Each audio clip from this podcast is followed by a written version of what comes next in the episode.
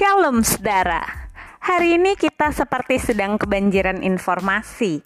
Media sosial, internet, televisi, radio, dan banyak hal memudahkan kita untuk melihat perkembangan yang terjadi di sekitar kita, bahkan di seluruh dunia dalam waktu yang bersamaan. Kita secara cepat dapat melihat berita terkini yang terjadi di Indonesia, di Malaysia, Amerika, dan bahkan di seluruh dunia, di sini dan sekarang juga. Hal ini secara positif memang memudahkan kita untuk terus terhubung dengan dunia di sekitar kita.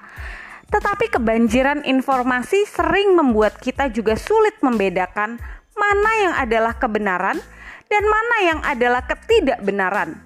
Dan mana dari semuanya itu yang sedang mempengaruhi pikiran kita hari ini.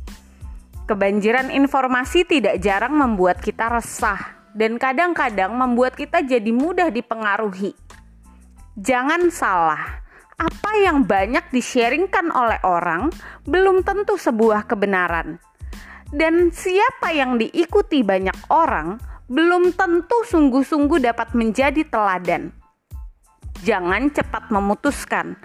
Pikirkan dengan bijaksana apa yang hendak kita ikuti dan apa yang hendak kita pegang, karena itu akan menentukan banyak aspek di dalam hidup kita.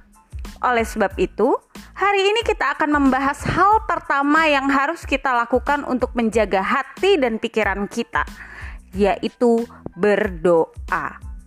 Berdoa bersamaan dengan membaca Alkitab akan membantu kita menumbuhkan relasi kita dengan Tuhan, dan memiliki relasi dengan Tuhan akan menjaga hati dan pikiran kita di tempat yang tepat, yaitu di dalam pimpinan Tuhan.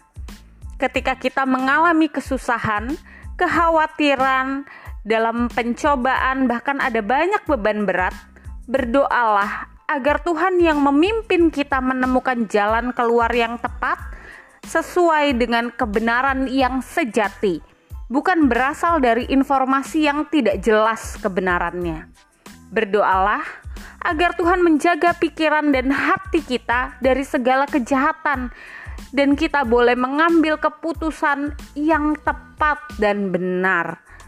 Berdoa supaya tuntunan Tuhan memampukan kita membedakan mana yang adalah pimpinan Tuhan dan mana yang bukan. Sehingga kita dapat hidup dalam kebenaran dan menikmati kebaikan yang Tuhan sediakan bagi kita hari demi hari. Markus 14 ayat 38 berkata, Berjaga-jagalah dan berdoalah, supaya kamu jangan jatuh ke dalam pencobaan roh memang penurut, tetapi daging lemah. Mari kita bersama-sama terus mengambil waktu berdoa dan membaca firman-Nya supaya hati dan pikiran kita tidak dipenuhi oleh hal-hal lain yang tidak jelas kebenarannya, tetapi kita boleh berpegang hanya kepada kebenaran yang Allah sediakan bagi kita. Jadi, pikiran dan hati kita boleh tetap teguh dan kita boleh menjalani hari-hari dalam hidup dengan sukacita karena kita tahu pimpinan Tuhan bersama dengan kita. Tuhan memberkati.